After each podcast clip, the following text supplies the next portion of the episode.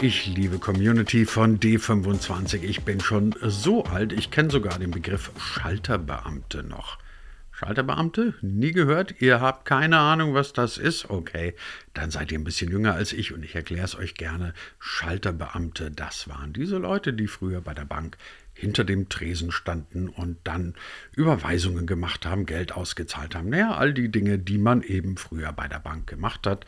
Und äh, natürlich haben die alle Krawatte getragen und wenn man selber in die Bank gegangen ist, dann war das dann schon ein ernsthafterer Termin. Lange vorbei, diese Zeiten. Die Beamten waren nie Beamte und werden es auch nicht mehr werden. Und ob man überhaupt noch irgendwelche Menschen braucht, die hinter dem Tresen stehen, Überweisungen ausfüllen und diesen ganzen anderen Kram, das sei auch mal dahingestellt. Und ob eine Bank überhaupt künftig noch Bank heißt, na, werden wir sehen. Neuerdings ist ja immer die Rede von Fintechs, ganz genau. Eines der größten europäischen Fintechs heißt Konto spricht sich wie das Konto, schreibt sich nur mit Q vorne weg. Und mit dessen Deutschlandchef Torben Rabe sprechen wir heute über die Zukunft von, naja, nicht gerade Schalterbeamten und auch nicht unbedingt von Beamten und Banken, sondern von Fintechs und wie dieses Fintechs-Geschäft aussehen kann und was das für uns als Kunden bedeuten könnte. Willkommen in den digitalen Zeiten und natürlich herzlich willkommen zu einer neuen Folge von D25, dem Digitalisierungspodcast von Hybrid 1. Gibt's auf allen guten handelsüblichen Podcast-Plattformen. Diese Folge gibt es auch auf YouTube und wenn ihr mehr über uns wissen wollt, hybrid1.de. Da findet ihr alles, was ihr wissen müsst. Mein Name ist Christian Jakobetz und ich wünsche spannende 20 Minuten. Torben Rabe, wir sind so in den letzten Ausläufern, hoffen wir es zumindest, der Pandemie. Und wenn man über Pandemie spricht, dann hört man ganz oft, okay, was bleiben wird, ist eine wahnsinnige Digitalisierung, die wir in Deutschland erleben werden, in jeder Hinsicht.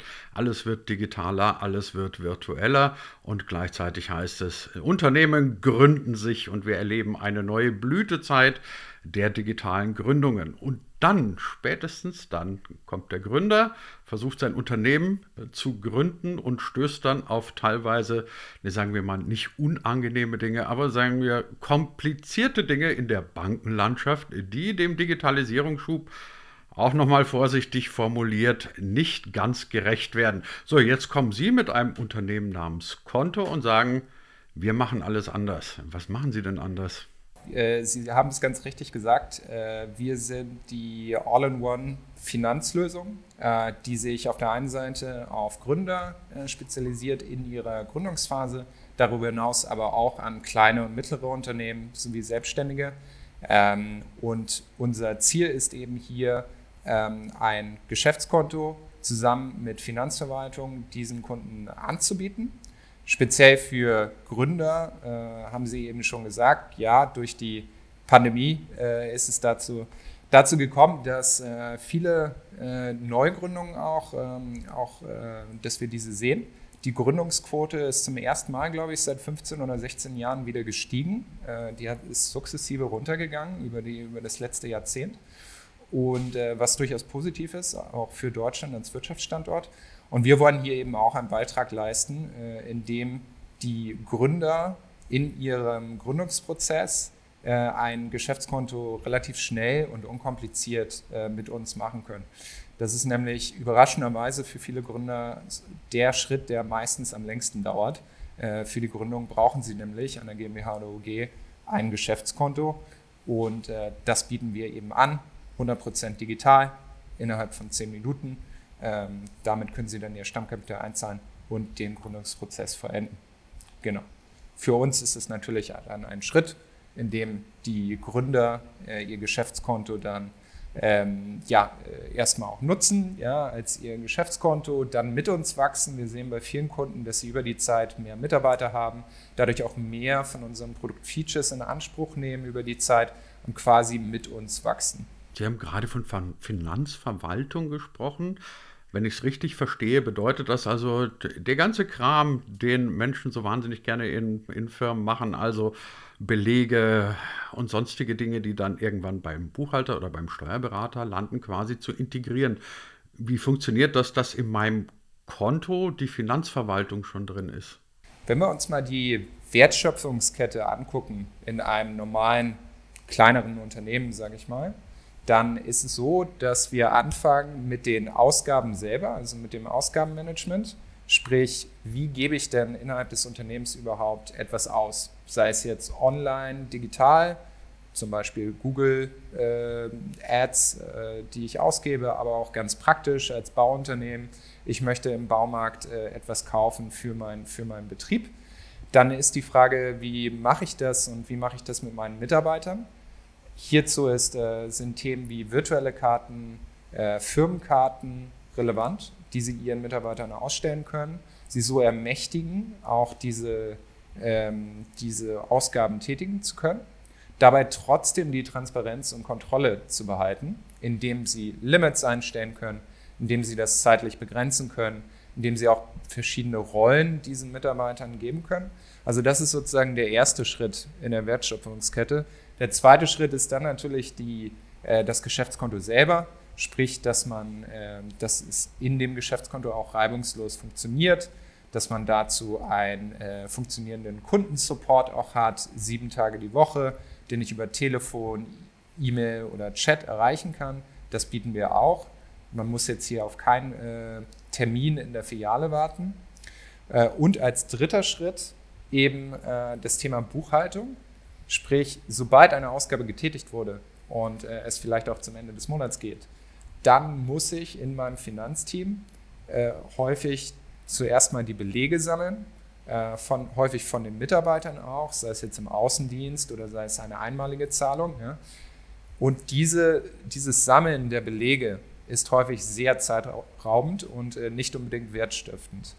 Ähm, und dazu bieten wir zum Beispiel auch Features an, dass man entweder mit der Konto-App selber äh, die Belege direkt scannen kann. Äh, die App erkennt dann automatisch, welche, welcher Betrag, um welchen Betrag es sich handelt, ordnet das der jeweiligen Transaktion automatisch zu. Ähm, oder ich kann es auch per E-Mail an äh, eine bestimmte von mir definierte E-Mail-Adresse schicken. Da passiert eben auch diese Zuordnung.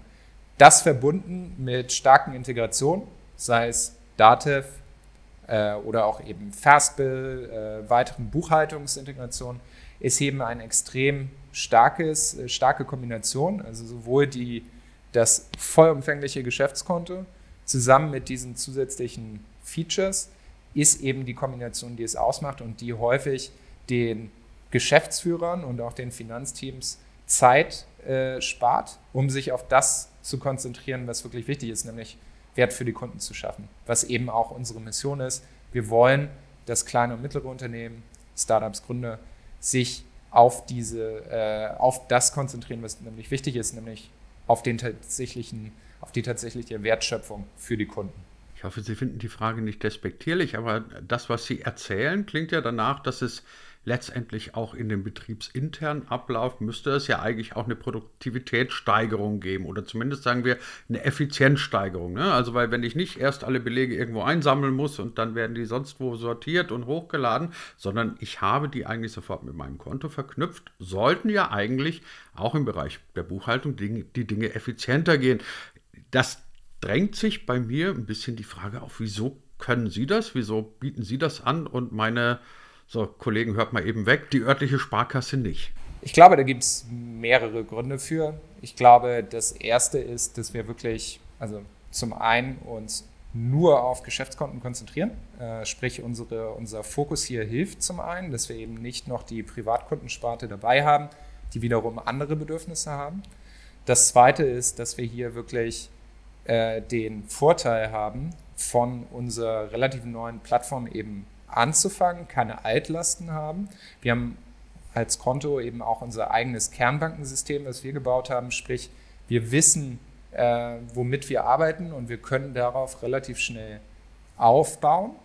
Und das Dritte ist, glaube ich, dass im Geschäftskundenbereich häufig, wenn wir über traditionelle Banken sprechen, dieses Interesse vielleicht auch gar nicht besteht, in, diese, in dieses Segment zu gehen. Weil wenn ich mit traditionellen Banken häufig rede, dann ist das Interesse häufig gar nicht dabei, das Geschäftskonto oder eben die Buchhaltung dazu abzubilden, sondern es geht vor allen Dingen darum, weitere Produkte wie Kredite zum Beispiel anzubieten, äh, Darlehen und so weiter.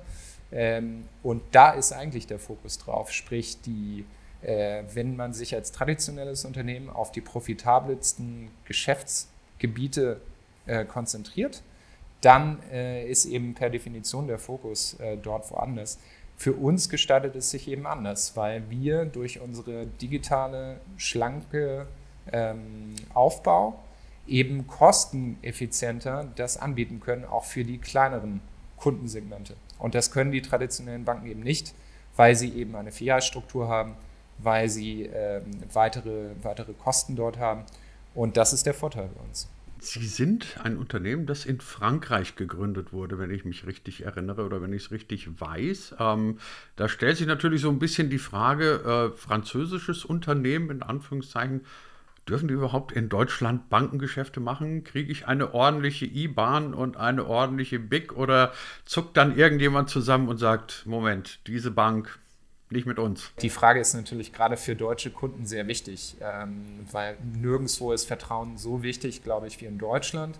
Und das wissen wir auch. Ähm, ich glaube, der erste Punkt ist, dass wir ein europäisch, uns als europäisches Unternehmen verstehen. Wir sind zwar in Frankreich gegründet worden, inzwischen aber in vier europäischen Märkten aktiv. Frankreich war in der Tat unser Startmarkt. Wir sind aber auch in Deutschland, Italien und Spanien aktiv. Was Deutschland angeht, äh, absolut. Sie kriegen als Kunde eine deutsche IBAN und äh, Sie kriegen auch ein vollumfängliches Geschäftskonto.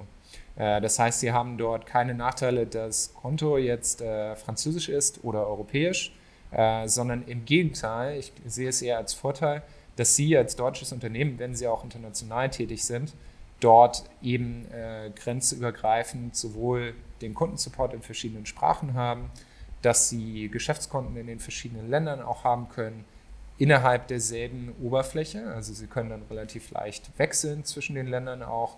Ähm, das sind alles die Vorteile, die ich hier sehe. Ähm, und das war in der Tat mit der deutschen IBAN etwas, was wir in den ersten Monaten ähm, auch unterschätzt hatten teilweise. Also wir sind mit einer französischen IBAN gestartet.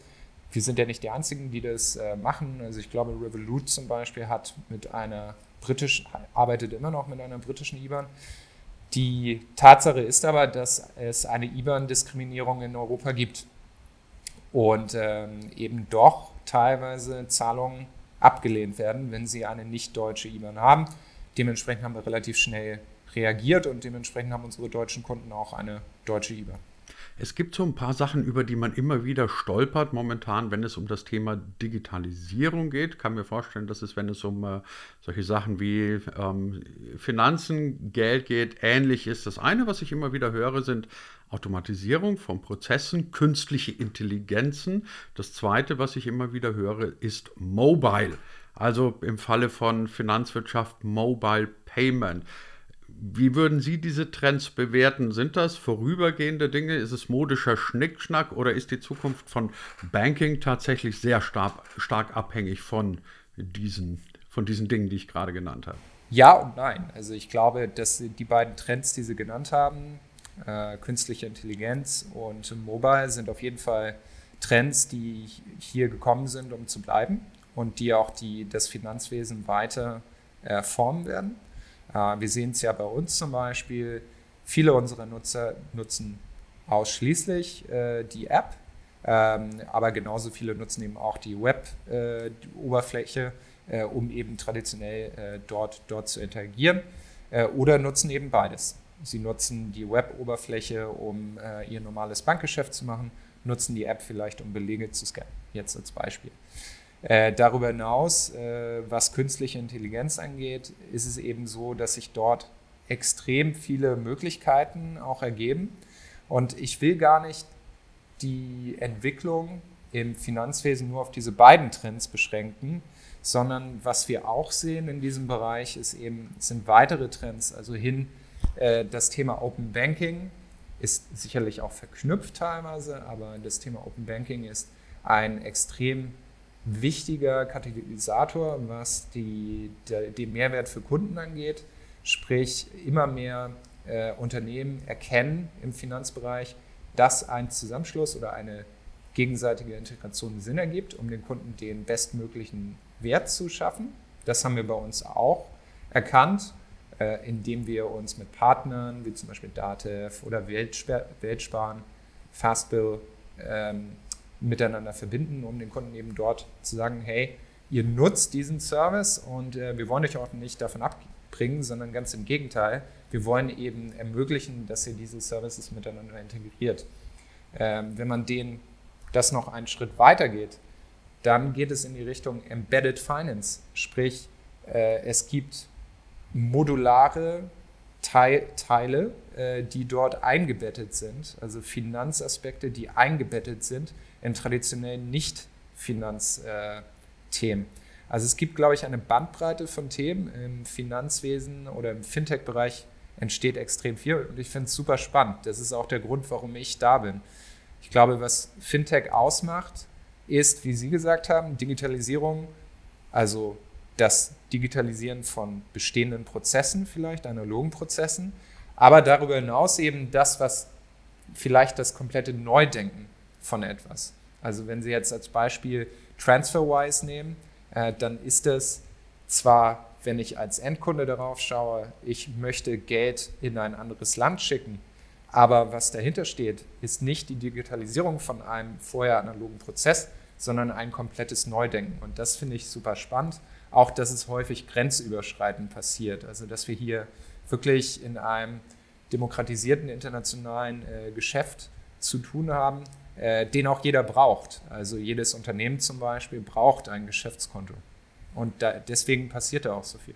Ich muss Ihnen gestehen, ich habe den Begriff Fintech das erste Mal, ich glaube so vor drei oder vier Jahren gehört. Und meine Vorstellung war, ähm, die verschieben da Bitcoins hin und her oder machen irgendwie andere hochtechnisierte Dinge, von denen ich nicht allzu viel verstehe. Dann kommt da vielleicht noch sowas wie Blockchain mit rein, was ich auch bis zum heutigen Tag immer noch nicht so ganz kapiert habe, wie Blockchains funktionieren.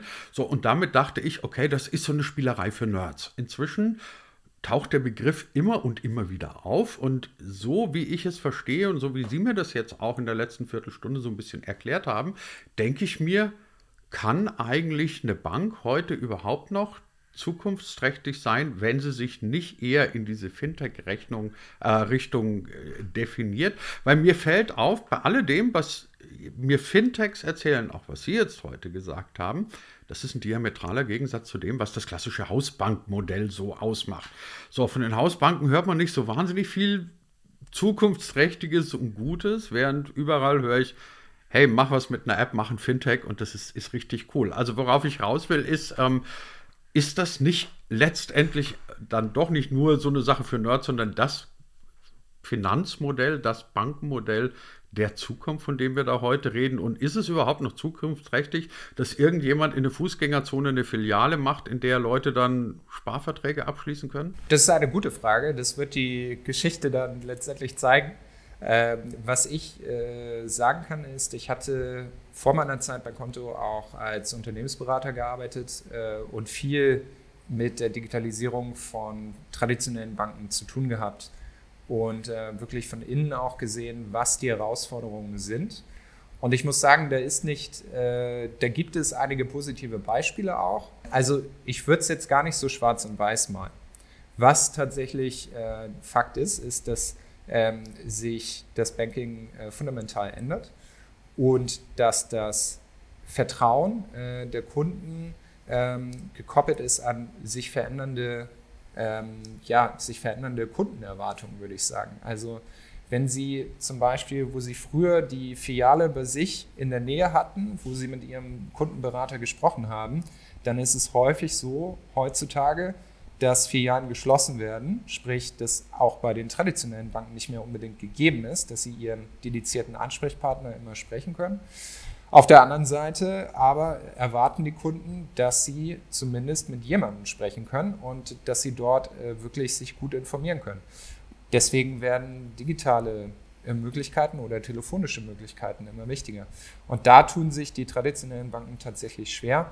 Ähm, und es ist letztendlich, die traditionellen Banken befinden sich teilweise in einem, ja, wie man sagt, Dilemma, Innovators Dilemma. Äh, dadurch, dass ihr Kerngeschäft immer noch relativ gut läuft, sehen sie momentan noch nicht den Anreiz, es zu verändern.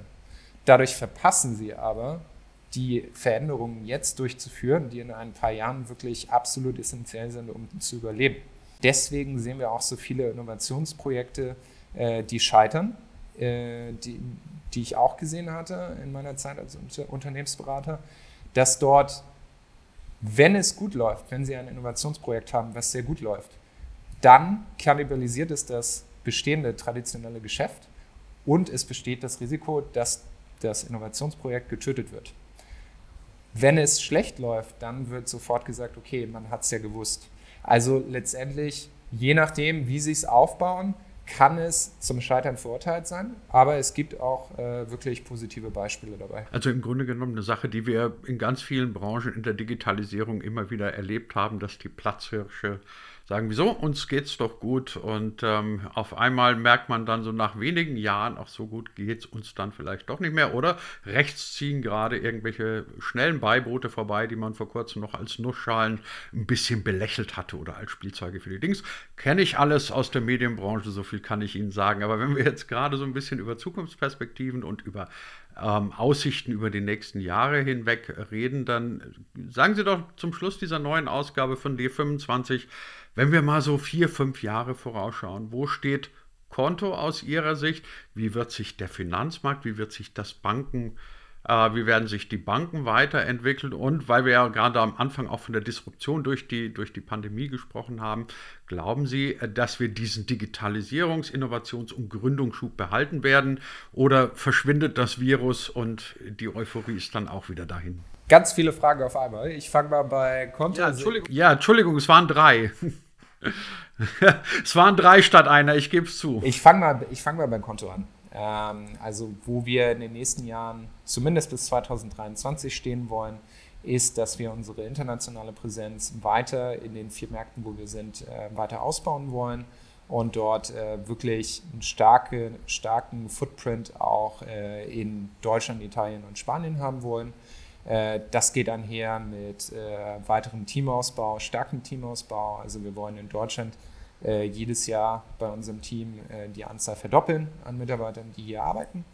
Ähm, was das Produkt angeht, wollen wir eben unseren Kunden wirklich dieses Versprechen, die All-in-One-Finanzlösung ähm, weiter ausbauen und wirklich ja, ein Wert schaffen, mit den Kunden teilweise nicht mal rechnen.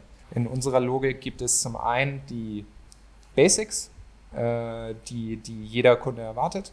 Und dann gibt es das Plus Alpha, was das, was der Kunde nicht unbedingt erwartet. Und äh, wir wollen auch das anbieten, was der Kunde nicht unbedingt erwartet, um eben dort die Freude zu schaffen und äh, den Kunden auch dazu bewegen, das Produkt zu nutzen. Dazu ist zum einen wichtig, ähm, alle äh, entlang dieser All-in-One-Finanzlösung weitere Funktionen äh, mit einzubauen, weiterhin das Thema Partnerschaften voranzutreiben und äh, für Gründer eben auch äh, weiterhin unser Produktangebot weiter auszubauen und vielleicht auch erfolgreich mitzuwirken dabei, wie Deutschland die EIDAS-Regulierung, also auf Europaebene, ähm, die festlegt, dass äh, bestimmte ja, Government-Prozesse, wie zum Beispiel auch die Gründung, äh, digital ablaufen äh, dass die wirklich erfolgreich umgesetzt wird, damit Deutschland als Wirtschaftsstandort weiter gestärkt wird. Für die Finanzszene selber sehe ich ähnliche äh, Entwicklungen in dem Sinne, dass Themen wie, wir hatten eben darüber gesprochen, Open Banking, ähm, KI-gestützte Prozesse und eben auch äh, weiter ähm, vernetzte Lösungen äh, immer weiter in den Vordergrund äh, sich stellen.